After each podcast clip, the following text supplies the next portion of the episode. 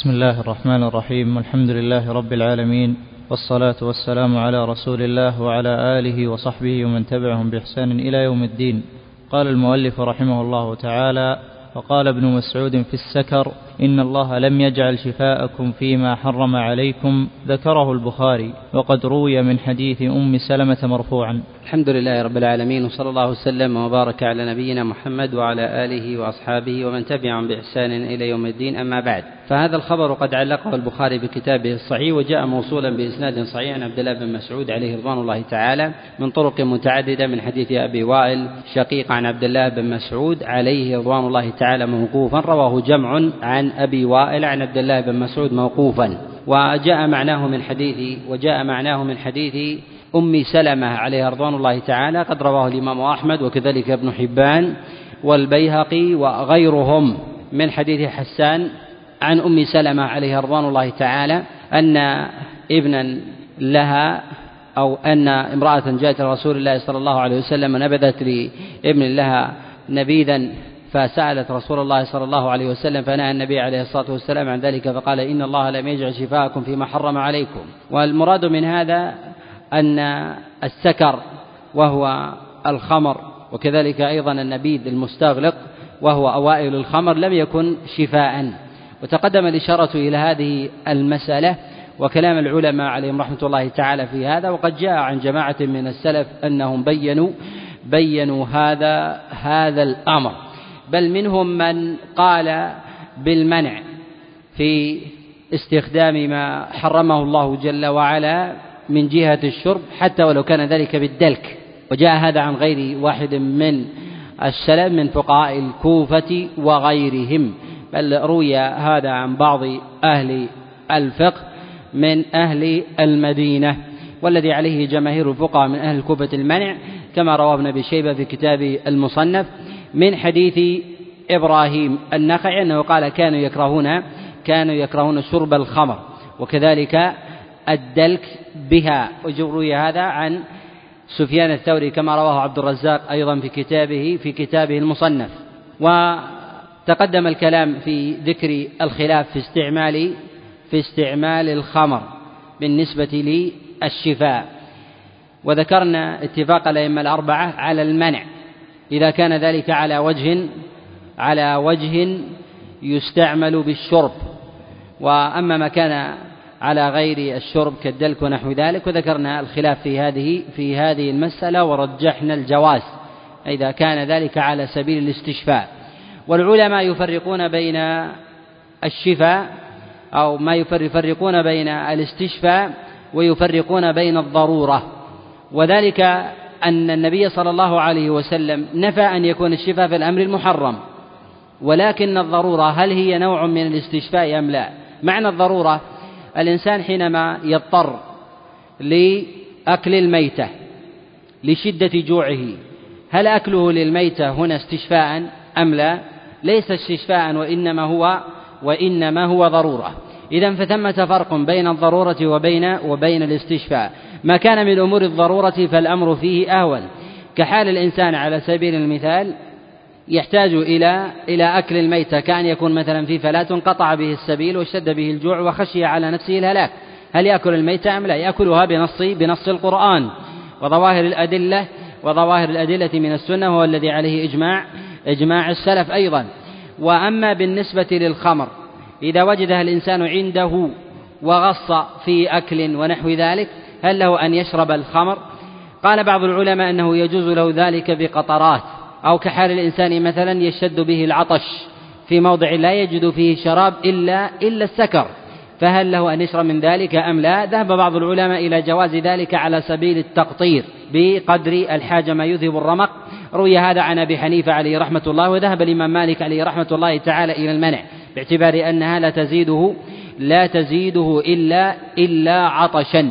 وهذا من التعليل من بعض الفقهاء كالإمام مالك عليه رحمة الله، قالوا أنها, أنها لا تروي الإنسان بل تزيده تل بل تزيده عطشا. هل يقال بذلك أن أنها لو سدت رمق الإنسان أنها على تعليله هذا يقال بجوازه؟ يحتمل ذلك، ولكن سائر الفقهاء من أصحابه يقولون يقولون بالمنع على على الاضطراد.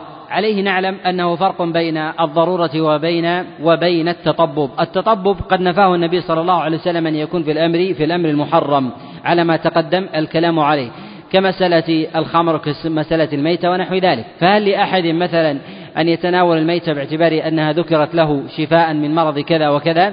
يقال بالمنع، ولكن الضرورة باب آخر رخص فيه رخص فيه الشارع، لأن النبي صلى الله عليه وسلم قد بين أن الشفاء لا يكون لا يكون بالحرام، ولكن الضرورة يدفعها المحرم كحال الميتة ونحوها. نعم. صلى الله عليك. وعن ابن عباس عن النبي صلى الله عليه وسلم قال: الشفاء في ثلاثة، في شرطة محجم أو شربة عسل أو كية بنار، وأنهى أمتي عن الكي. رواه البخاري. في هذا الحديث، وهو حديث عبد الله بن عباس ويرويه سالم عن عن سعيد بن جبير عن عبد الله بن عباس عن رسول الله صلى الله عليه وسلم، وقول النبي عليه الصلاة والسلام: الشفاء في ثلاث، يعني أتمه وأكمله، وليس المراد بذلك نفي الشفاء في غيره، وإنما أراد أفضل أنواع أفضل أنواع الشفاء. وهل هو على الإطلاق أو ما كان في زمن رسول الله صلى الله عليه وسلم؟ الصواب في ذلك أنه على الإطلاق، سواء كان مما عرف في زمن النبي عليه الصلاة والسلام، لأنه عليه الصلاة والسلام مرده في ذلك إلى ليس إلى الخبرة والتجربة، وإنما مرده إلى الشرع، والشرع في ذلك عام يستوي فيه يستوي فيه ما كان في زمنه وما كان بعد بعد زمنه.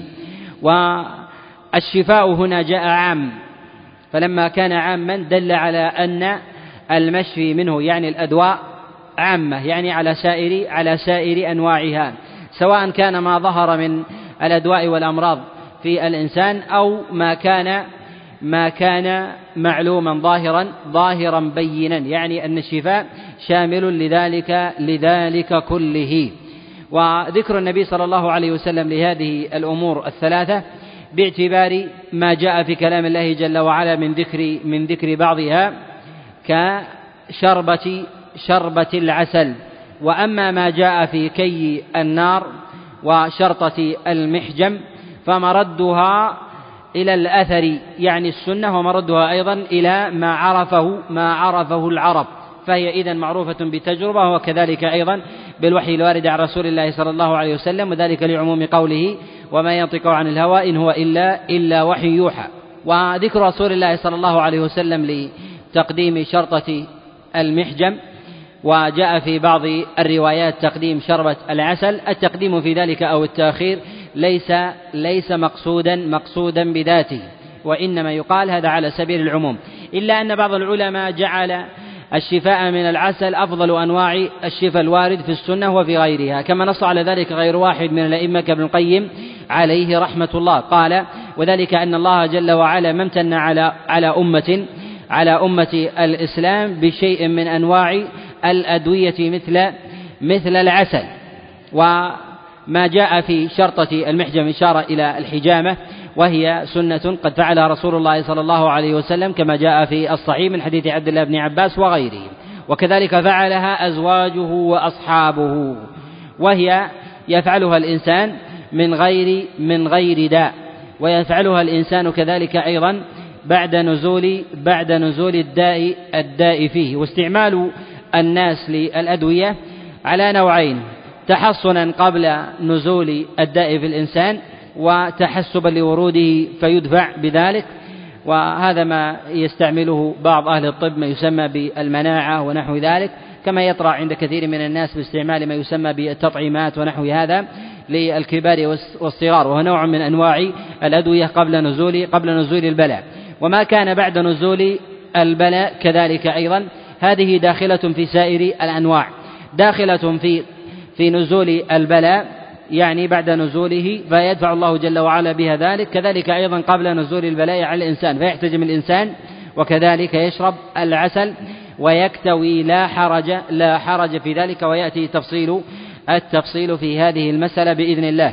وما جاء عن رسول الله صلى الله عليه وسلم من ذكر من ذكر شرطة المحجم، هل هي على سبيل على سبيل العموم من غير تحديد، فالإنسان يحتجم من أي من أي موضع كان، يقال مرد ذلك إلى أهل الطب والخبرة والمعرفة، وهذا النص وهذا النص عام، كحال ما جعل رسول الله صلى الله عليه وسلم في ذكر الكي وكذلك شربة العسل فإنها عامة.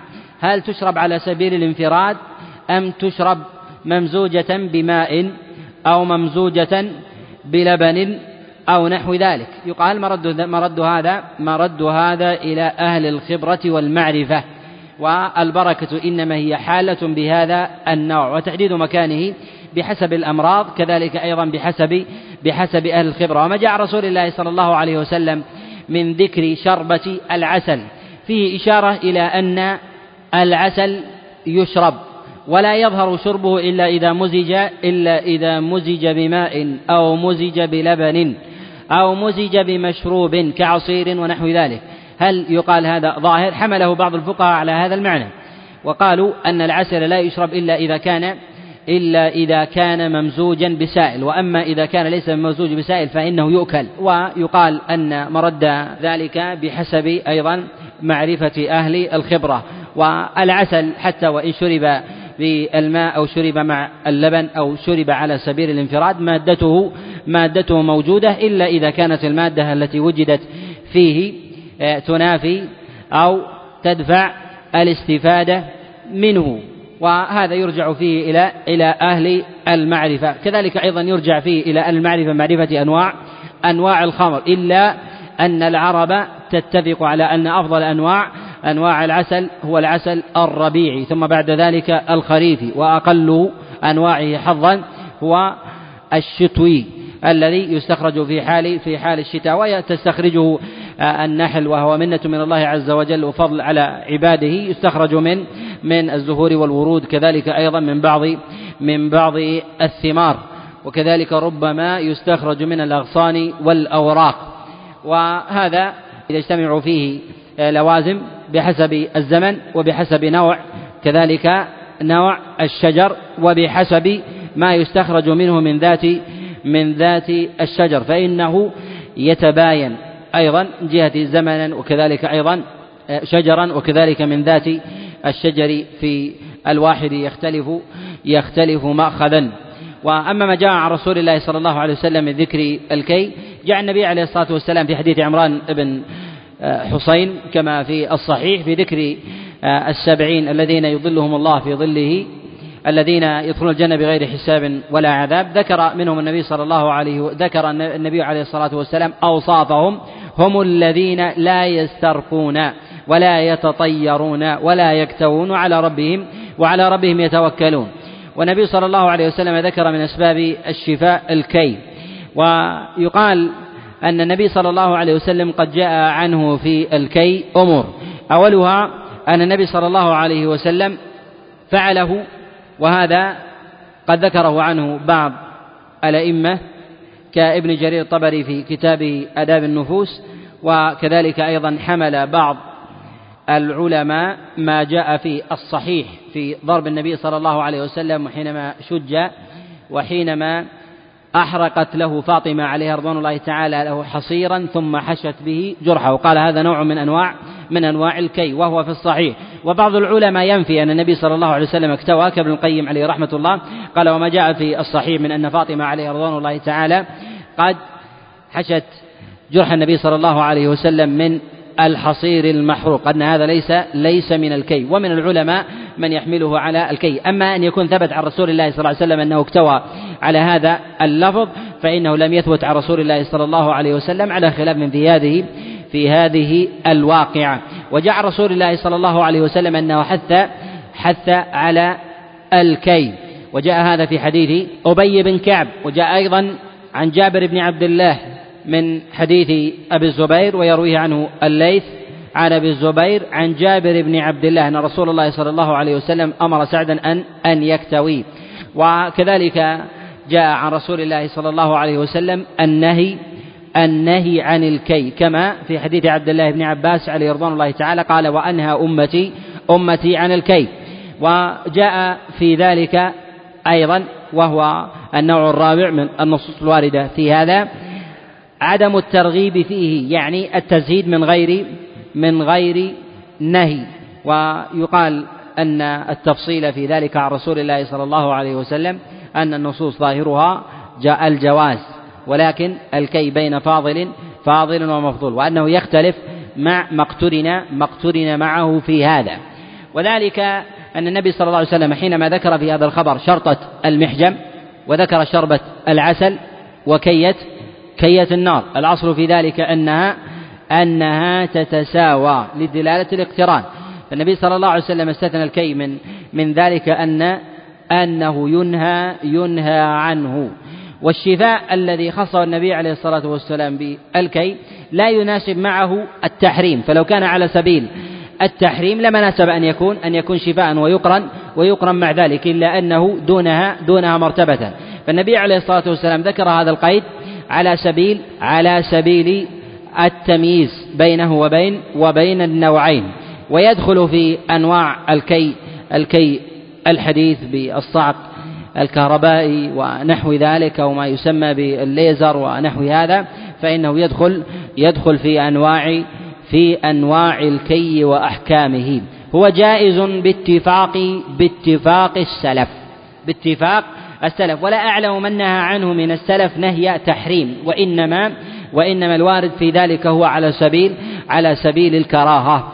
ومن روي عنه أو ما بعض من روي عنه من السلف أنه نهى عن ذلك جاء عنه أنه أنه استعمله، فقد جاء عند ابن أبي شيبة وغيره من حديث قيس بن أبي حازم عن جرير بن عبد الله أن عمر بن الخطاب عليه رضوان الله تعالى أقسم عليه مرتين لا يكتوين، يعني وذلك من مرض نزل بجرير، مع أنه جاء عن عمر بن الخطاب عليه رضوان الله تعالى أنه نهى نهى عن الكي، كما جاء من حديث محمد بن عمرو بن علقمة عن أبيه عن جده أن رجلا جاء إلى عمر بن الخطاب عليه رضوان الله تعالى يستأذنه في كي ابنه فقال لا تكيه بالنار.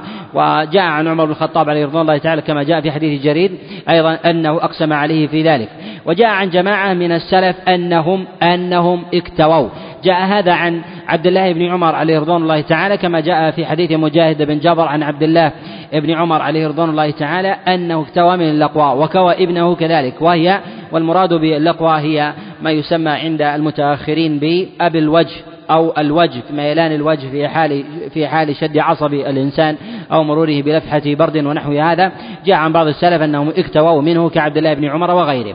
وجاء أيضا عن أنس بن مالك عليه رضوان الله تعالى كما جاء في حديث حماد عن ثابت عن أنس بن مالك عليه رضوان الله تعالى أنه كواه أبو طلحة واكتوى، يعني يعني أبا طلحة عليه رضوان الله تعالى اكتوى اكتوى كذلك. وروي الكي عن جماعة من السلف أيضا من أصحاب رسول الله صلى الله عليه وسلم كأبي بن كعب وعمران عمران بن حسين، وكذلك جاء عن جماعة من التابعين كالحسن البصري وغيرهم. وظواهر النصوص تدل على على إباحة ذلك، وأن المسألة هي مسألة فاضل المفضول، حتى لا يحرم الإنسان أن يكون من السبعين ألف الذين الذين يدخلوا الجنة بغير حساب ولا عذاب، كذلك أيضا حتى لا يتعلق قلبه بهذا الشيء فينتفى من التوكل. والعلة في هذا ربما يكون أن الإنسان في الأغلب في تعلقه بالكي أنه يتعلق بالكاوي، بخلاف شربة العسل فالإنسان يشربها على سبيل الاستقلال.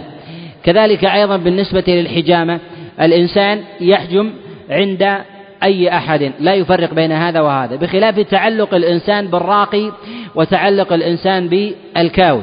فالنوعين فهذان النوعان وهما الكي والرقية في الأغلب أن الإنسان يتعلق بالفاعل.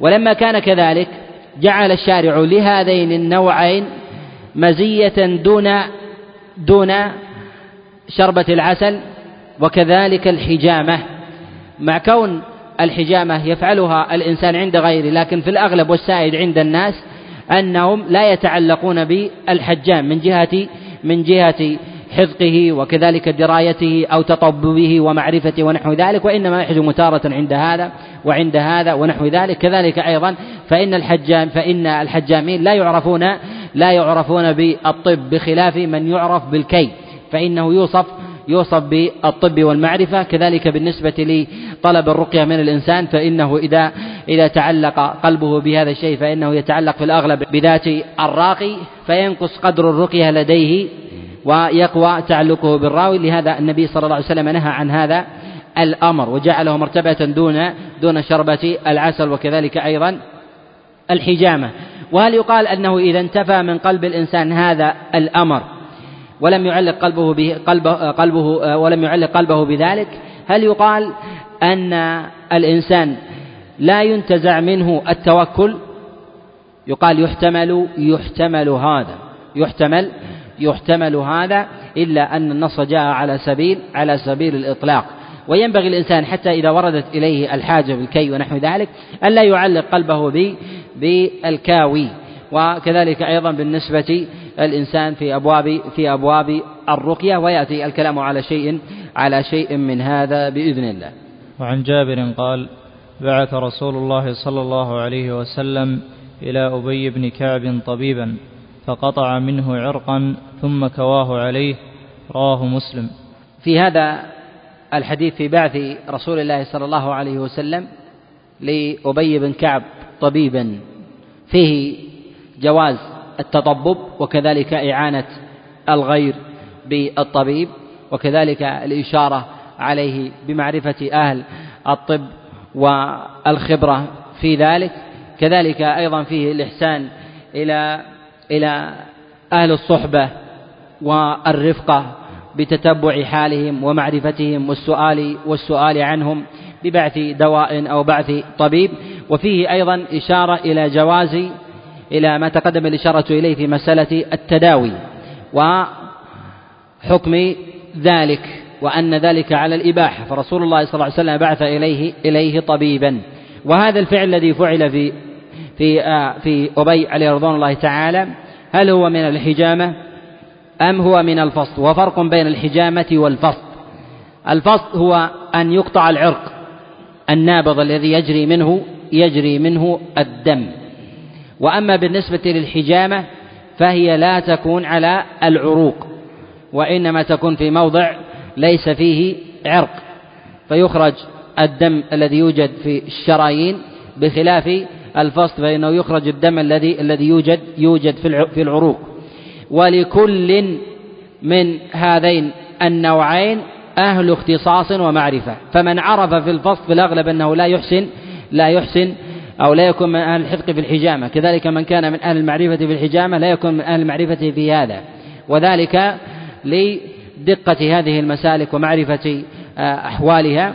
وفيه أيضا ما جاء في حال أبي عليه رضوان الله تعالى من قبوله لما بعثه رسول الله صلى الله عليه وسلم وإذعانه له من غير من غير سؤال، وذلك طاعة لرسول الله صلى الله عليه وسلم وامتثالا لمشورته ورأيه. نعم. أحسن الله إليك. وعن سعيد بن عبد الرحمن الجمحي عن سهيل عن أبيه عن أبي هريرة قال: قال رسول الله صلى الله عليه وسلم: من احتجم لسبع عشرة وتسع عشرة وإحدى وعشرين كان شفاء من كل داء. رواه أبو داود عن أبي توبة الربيع بن نافع عنه. وقد روى مسلم لسعيد ووثقه ابن معين، وتكلم فيه ابن حبان، وقال ابن عدي: يهم في الشيء بعد الشيء. وقد سئل أحمد عن هذا الحديث فقال: ليس ذا بشيء. هذا الحديث لا يصح وهو, وهو منكر، قد تفرد به سعيد بن عبد الرحمن عن سهيل ولا يحتمل منه ولا يحتمل منه هذا. ولم يثبت عن رسول الله صلى الله عليه وسلم في تحديد أيام معلومة للحجامة، وقد جاء في ذلك جملة من الأخبار ربما يدل لبعضها أصل ويتوافق ما عليه أهل الطب. فعامة أهل الطب يقولون أن الحجامة في نصف الشهر الآخر هي أفضل من الحجامة قبل قبل ذلك. كذلك أيضا يجعلون الحجامة في الربع الثالث من الشهر أفضل أفضل من الحجامة في الربع الرابع الرابع من الشهر. وهذا ما يوافق كثيرا من النصوص وما جاء عن رسول الله صلى الله عليه وسلم من نهيه عن الحجامة في بعض الأيام، كما جاء في نهي رسول الله صلى الله عليه وسلم عن الحجامة في يوم في يوم الخميس، ونهي رسول الله صلى الله عليه وسلم حجامة يوم السبت والأحد. فهذا مما لا يثبت فيه شيء عن رسول الله صلى الله عليه وسلم. وجاء النهي عن الحجامة أيضا في يوم في يوم الجمعة في يوم الأربعاء. وجاء في ذلك جملة من الأحاديث، جاء من حديث عبد الله بن عمر وأنس بن مالك وأبي سعيد، وجاء من حديث المغيرة، وجاء من مرسل من مرسل الزهري يرويه معمر عن الزهري عن رسول الله صلى الله عليه وسلم. ولا يثبت في ذلك شيء عن رسول الله صلى الله عليه وسلم في هذا. والعلة فيما يذكره أهل الطب والمعرفة وما جاء في ظواهر الأدلة في هذا أن حركة الدم في الإنسان تتباين بحسب بحسب منازل منازل القمر، يعني بحسب جاذبية القمر وقوتها، فإن الدورة الدموية في الإنسان تختلف قوة قوة وضعفا، فيتحين في بعض في بعض الأوقات قوة وفوران الدم بخلاف بخلاف بعض الأيام التي يكون فيها فيها نوع ركود ونحو ذلك. وأما ما جاء في النهي في بعض الأيام كالنهي عن اليوم السبت والأحد ونحو هذا فلا تظهر علته فيما أعلم، ولا أعلم أحد من أهل الطب أشار إلى شيء إلى شيء من هذا الأمر. وإنما ما يتعلق في مسألة الشهر بعد منتصفه في ربعه الثالث، وكذلك ما يتكلمون عليه في ربعه الثاني، وتفضيل بعض الأيام من في تفضيل بعض التواريخ من الشهر على بعضها، هذا له بعض الإشارات الطبية. أما بعض الأيام فهذا شبيه بالمنكر. كذلك أيضا لا يثبت فيه شيء عن رسول الله صلى الله عليه وسلم، وقد جاء فيه بعض الأحاديث حسنها حسنها بعضهم وليست وليست بحسنة. نعم. أحسن الله إليك. وعن المغيرة بن شعبة قال قال رسول الله صلى الله عليه وسلم: من اكتوى أو استرقى فقد برئ من التوكل. رواه أحمد وابن ماجه والنسائي والترمذي وصححه. هذا الحديث لا بأس بإسناده، ويرويه عقار بن المغيرة بن شعبة عن أبيه عن رسول الله صلى الله عليه وسلم: من استرقى أو اكتوى فقد برئ من التوكل. والمراد من ذلك من طلب الرقية ومن طلب الكي، وهذا ما جاء عن رسول الله صلى الله عليه وسلم في ذكر الكي وذكر في ذكر الرقية على سبيل الخصوص. تقدم التعليل في هذا، ولم يشر إلى طلب مثلا العسل أو طلب الحجامة أو الفصد ونحو ذلك، باعتبار أن الأغلب في في الكي وكذلك الرقية يعني يتعلق في الكاوي وكذلك أيضا الراقي، ولهذا أشار إلى نوع من هذا السلف عليهم رحمة الله تعالى، كما جاء عن سعد بن وقاص أنه طلب أو طلبه أحد أن يرقيه فقال: أجعلتني نبيا؟ ارقي ارقي نفسك. وهذا نوع من أنواع التربية حتى يتعلق الإنسان بتوكله على الله جل وعلا. وتقدم الإشارة إلى ما جاء عن رسول الله صلى الله عليه وسلم من ذكر التوكل والرقية في حديث عمران بن حسين: في السبعين ألف الذين يظلهم الله في ظله يوم لا ظل، في السبعين ألف الذين يدخلوا الجنة بغير حساب ولا عذاب. ذكر منهم رسول الله صلى الله عليه وسلم آه الذين لا يسترقون ولا ولا يكتوون. وذكر الرقية والكي هي متضمنة لهذا، إلا أن هذا الحديث أظهر في التعليل، بمعنى أن ما جاء في حديث عمران بن حسين عليه رضوان الله تعالى في ذكر فضل هؤلاء السبعين ألفا الذين يدخلوا الجنة بغير حساب ولا عذاب لم يذكر التعليل التعليل من ذكر هذه الأوصاف. هنا ذكر التوكل، وفيه إشارة إلى أهمية التوكل على الله جل وعلا، والتوكل محله القلب، والذي يؤثر على أبواب التوكل هي أفعال الإنسان وأقواله. فإذا تعلق الإنسان بشيء بأفعاله وأقواله بنوع من الأنواع تأثر القلب في هذا الأمر. لهذا ينبغي الإنسان أن يحجم عن بعض المباحات حتى يسلم له حتى يسلم له قلبه، كما في مسألة الرقية، فإن الإنسان إذا استرقى وطلب من غيره علق قلبه بالراقي، كذلك أيضا بالكاوي، فإنه ينبغي الإنسان أن يرقي أن يرقي نفسه. وإذا عرض غيره عليه أن يرقيه لم يدخل في لم يدخل في هذا الأمر، باعتبار أن القلب لم يتشوف لم يتشوف إلى إلى هذا الشيء، وإنما جاءه من غير من غير سؤال. وهذا له صور كثيرة، كمسألة سؤال المال وإتيانه من غير من غير طلب، فإن الإنسان إذا أتاه المال من غير طلب كهدية ونحو ذلك فإن هذا أهون من أن يأتيه بعد سؤال، لأن الإنسان علق قلبه به فتشوف إلى نوع من من أنواع من أنواع الدنيا. والنبي صلى الله عليه وسلم في ذكر التوكل قد يتعلق الإنسان قلبه بنوع من أنواع الأمور المباحة بغير هذه الأصناف، وإنما ذكرت هذه الأشياء لأنها من أظهر الأسباب التي يعتني بها الناس طلبا للشفاء للشفاء لشفاء البدن. ولا حرج على الإنسان أن يرقيه غيره من في من غير طلب، ولا حرج على الإنسان أن يرقيه غيره بطلب، ولكن من أراد سلامة القلب من باب في باب التوكل فلا يطلب فلا يطلب الرقية. وإذا صرف الإنسان بطلب الرقية لعجزه عن رقية نفسه، كان يكون الإنسان مثلا لا يستطيع أن يحرك أطرافه ونحو ذلك، يقال أن هذا الأمر لا حرج فيه ولا يدخل في هذا الأمر.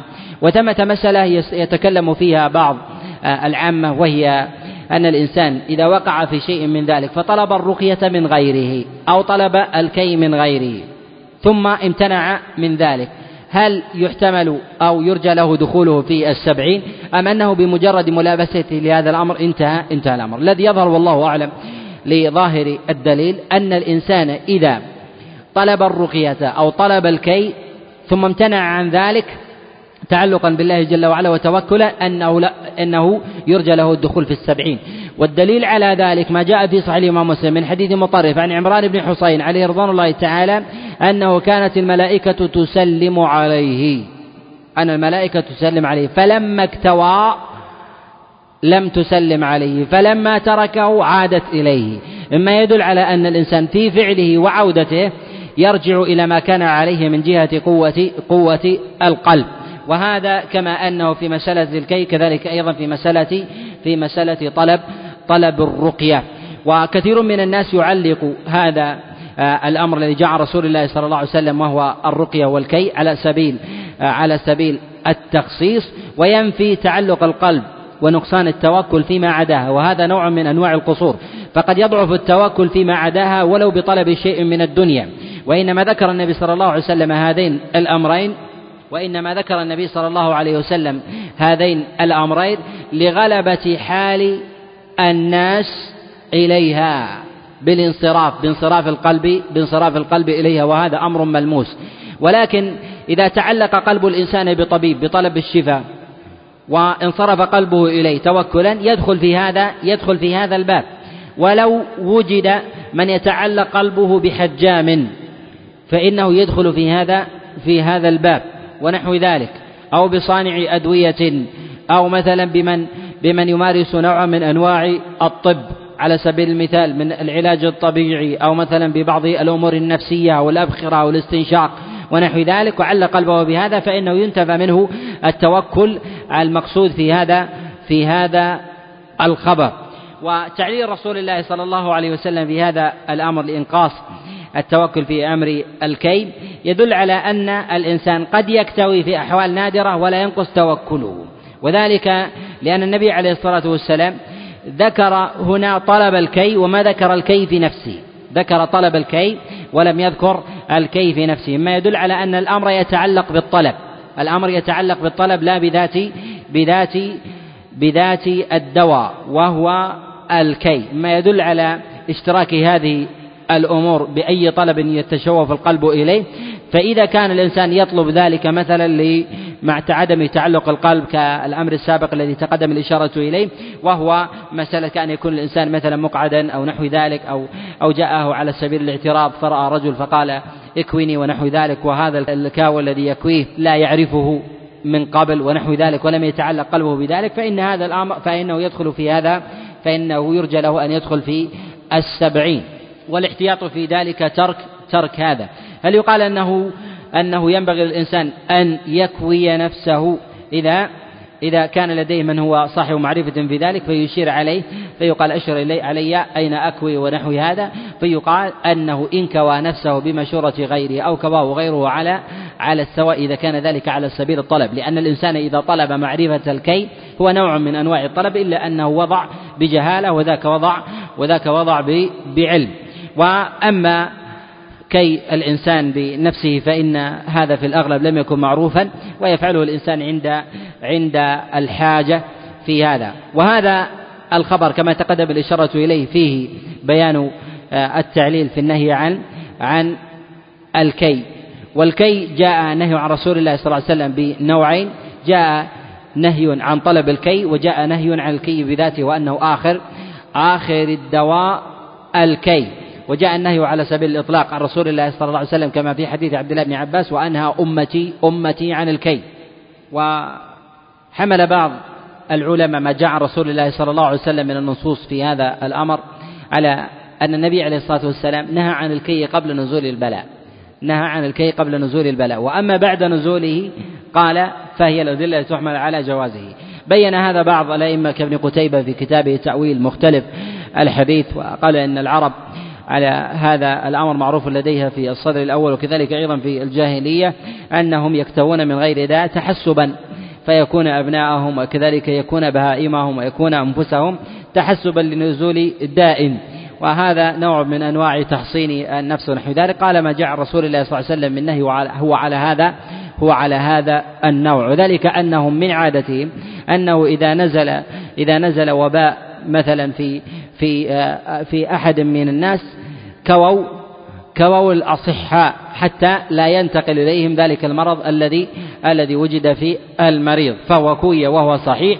ومنهم من يكون على سبيل الاحتياط كالصبي ونحو ذلك يكوى عند ولادته حتى يدفع له المرض من ورود مثلا البرودة أو الحرارة أو ضعف مناعته من تلقي بعض في تلقي بعض الأمراض ونحو ذلك.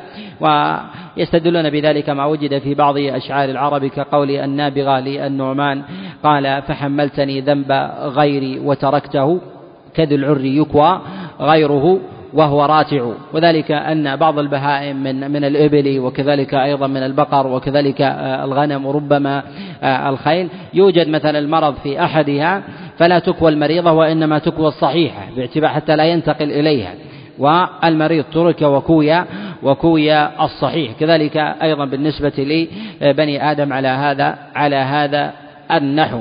وهذا ما ذكره ابن قتيبة محتمل، إلا أن ما جاء رسول الله صلى الله عليه وسلم في قوله الشفاء في ثلاث، وذكر النبي صلى الله عليه وسلم الكي قال وأنهى أمتي عن الكي. الشفاء يطلب عند نزول المرض عند نزول عند نزول المرض، فإذا نزل المرض في الإنسان طلب الشفاء، وقبل ذلك هو مشفي من الله جل وعلا.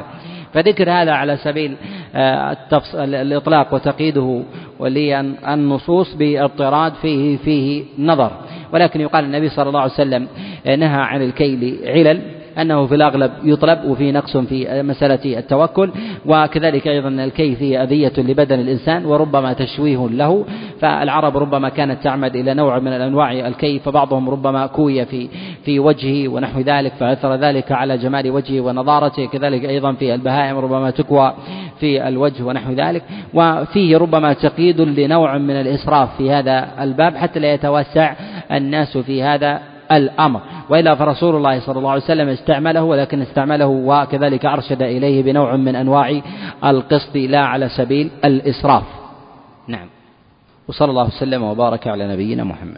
بسم الله الرحمن الرحيم، والحمد لله رب العالمين، والصلاة والسلام على رسول الله وعلى آله وصحبه ومن تبعهم بإحسان إلى يوم الدين. قال المؤلف رحمه الله تعالى وعن أبي هريرة رضي الله عنه أنه سمع رسول الله صلى الله عليه وسلم يقول إن في الحبة السوداء شفاء من كل داء إلا السام، والسام الموت، والحبة السوداء الشونيز. الحمد لله رب العالمين، وصلى الله وسلم وبارك على نبينا محمد وعلى آله وأصحابه ومن تبعهم بإحسان إلى يوم الدين، أما بعد.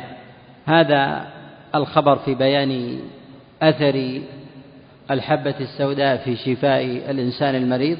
والحبة السوداء تسمى الشونيز، تسمى الخردل، وهي من الحبوب المعلومة، والعرب تسمي ما كان شديد الخضرة بالأسود، وكذلك أيضا تسمي الأسود بالأخضر، ويجعلون ذلك من أمور من أمور الترادف. والحبة السوداء قد بين رسول الله صلى الله عليه وسلم فضلها وأثرها على الإنسان، وأنها شفاء من كل داء. وهل هذا على سبيل العموم؟ يقال إن التعميم الوارد في هذا الخبر عن رسول الله صلى الله عليه وسلم يحتمل أن أن يراد به ما كان موجودا في زمن النبي عليه الصلاة والسلام من الأمراض المعلومة، ما كان موجودا في زمن رسول الله صلى الله عليه وسلم من الأمراض المعلومة، أو ما سئل عنه ولم يذكره السائل من تلك أو من ذلك الخطاب الموجه لرسول الله صلى الله عليه وسلم في حال معرفة شفاء الحبة السوداء.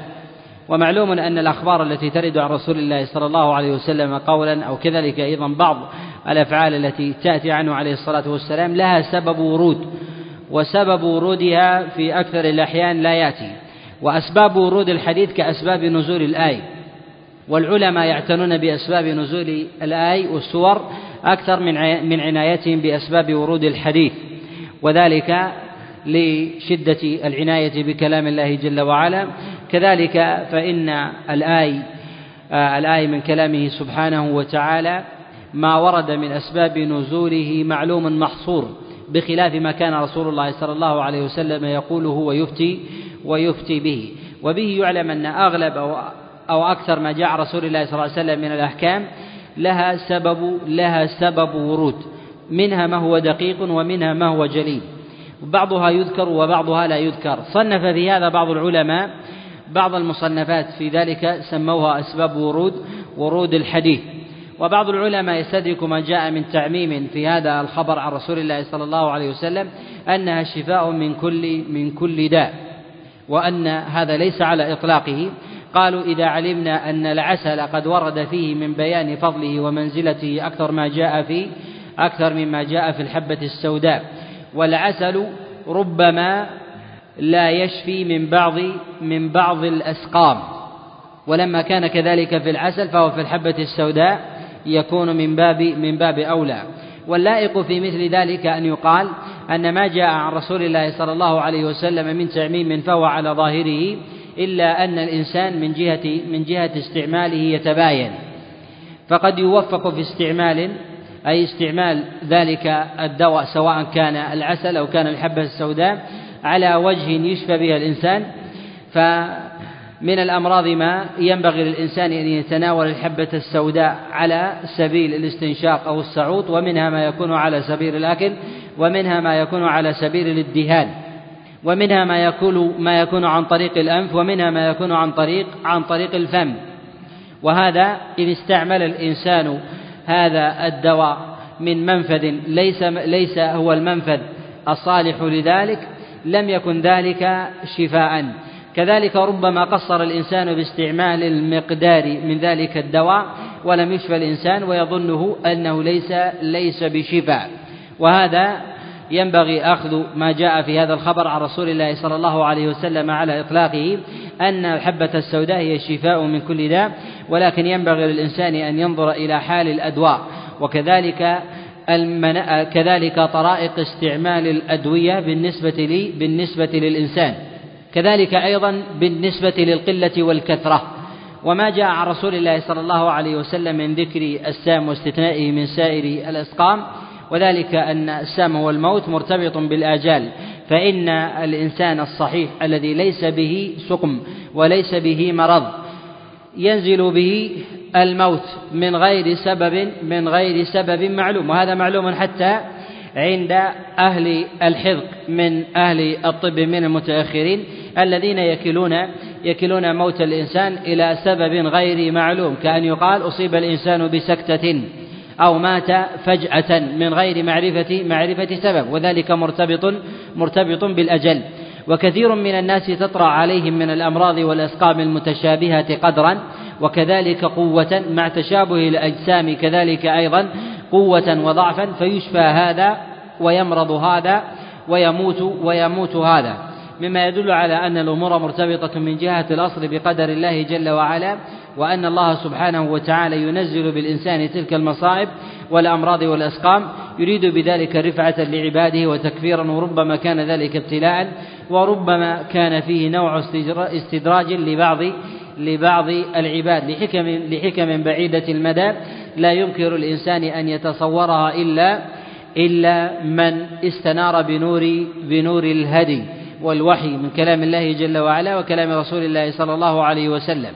والحبة السوداء من جهة استعمالها لم يثبت عن رسول الله صلى الله عليه وسلم في طرائق استعمالها شيء، ولكن السائد في استعمال الناس والعرب أنها تكون على طريقة الأكل.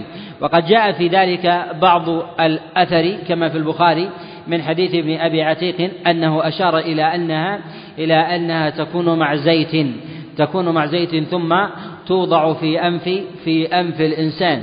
وهل تطحن قبل ذلك؟ ظاهره أنها تطحن مع زيت ثم ثم توضع ثم توضع في أنف الإنسان. وهذا أمثل ما جاء في طرائق استعمالها. وإن استعملها الإنسان مع غيرها هل لذلك أثر عليها سواء من باب إضعافها أو من قوتها؟